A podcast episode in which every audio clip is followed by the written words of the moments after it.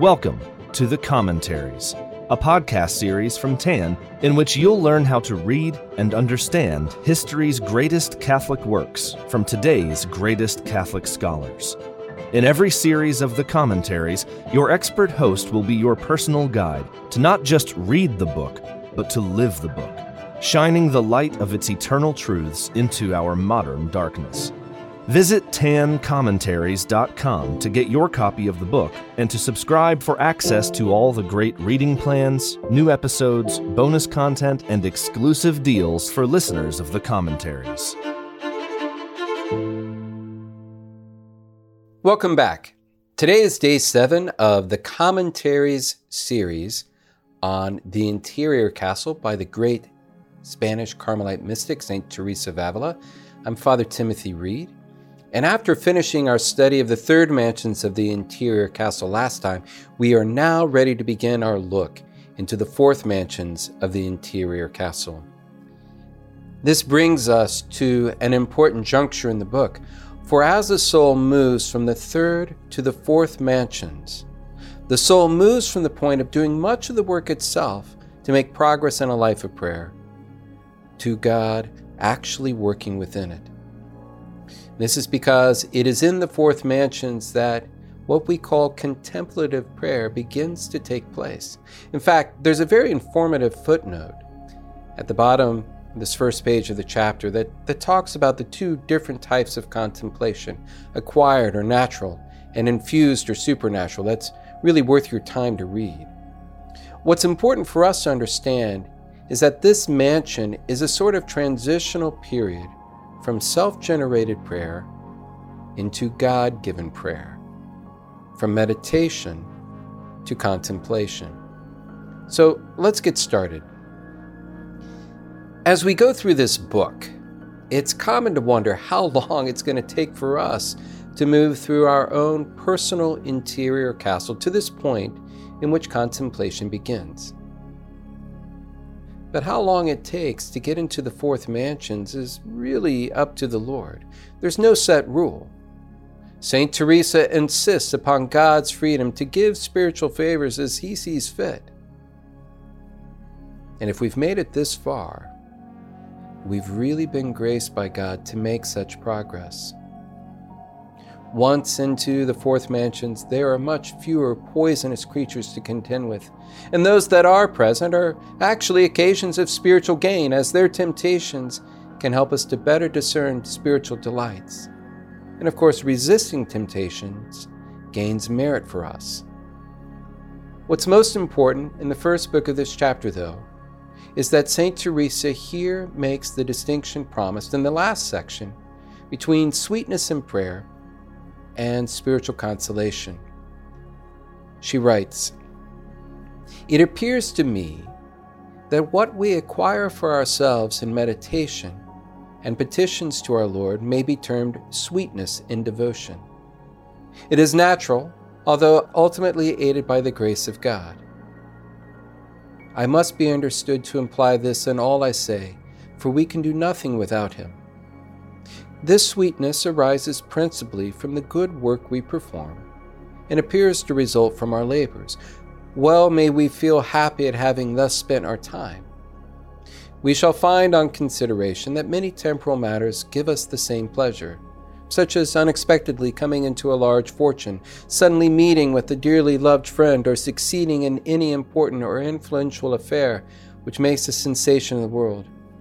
I consider both these joys and those we feel in religious matters to be natural ones.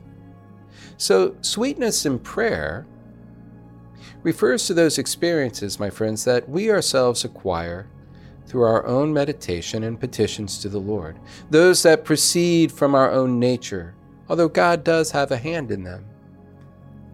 They arise from the virtuous work itself that we perform.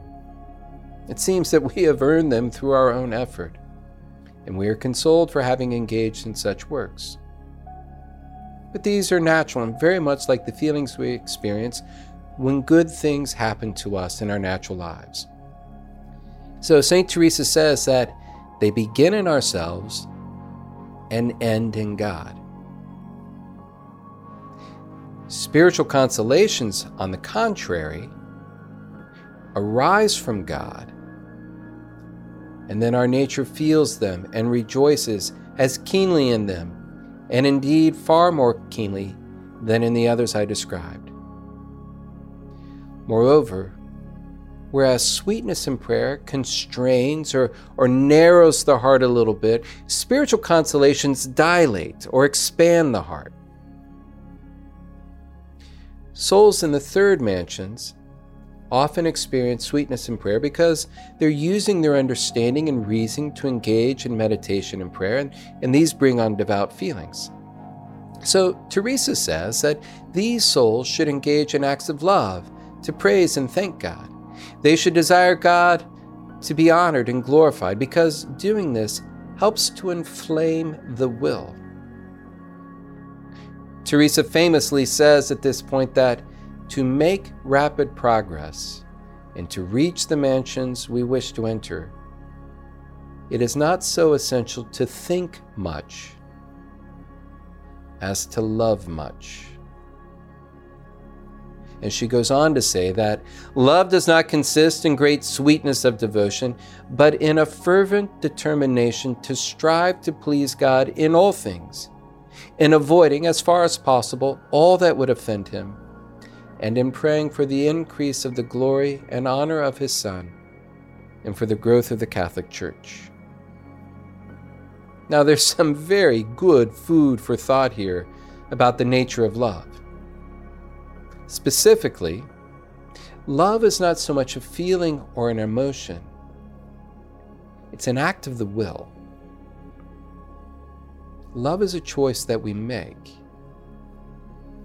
And when it comes to loving God, we have to strive to please Him in all things and to avoid whatever offends Him.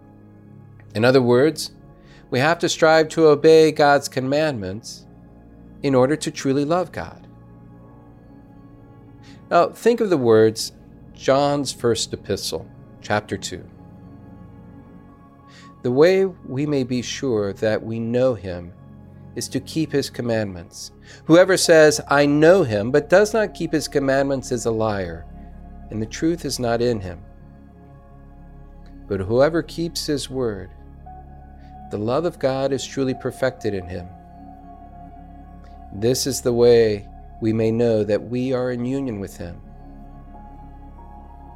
Then again, in the fifth chapter of 1 John, we read, For the love of God is this, that we keep his commandments, and his commandments are not burdensome.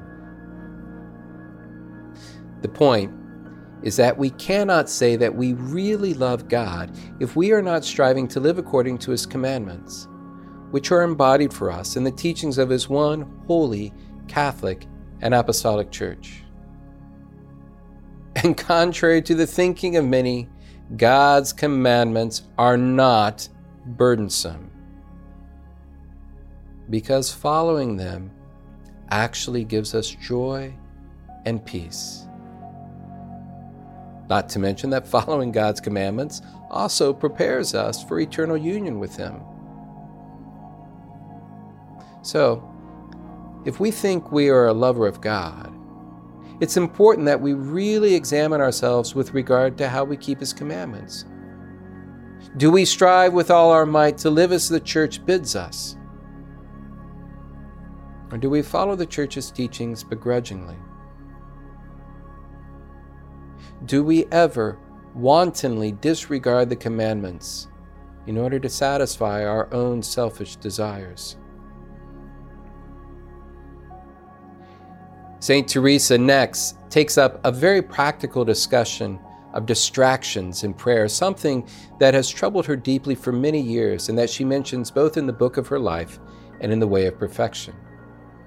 But now that she is writing her most mature work, she has come to understand the difference between the imagination, what she refers to as one's thoughts, and the intellect, or understanding, which is a power or faculty of the soul. She says it is possible that the powers of the soul can be occupied with God, while the imagination is simultaneously distracted and, and off wandering somewhere. The issue is that we cannot stop the movement of our minds any less than we can stop the movement of the heavens.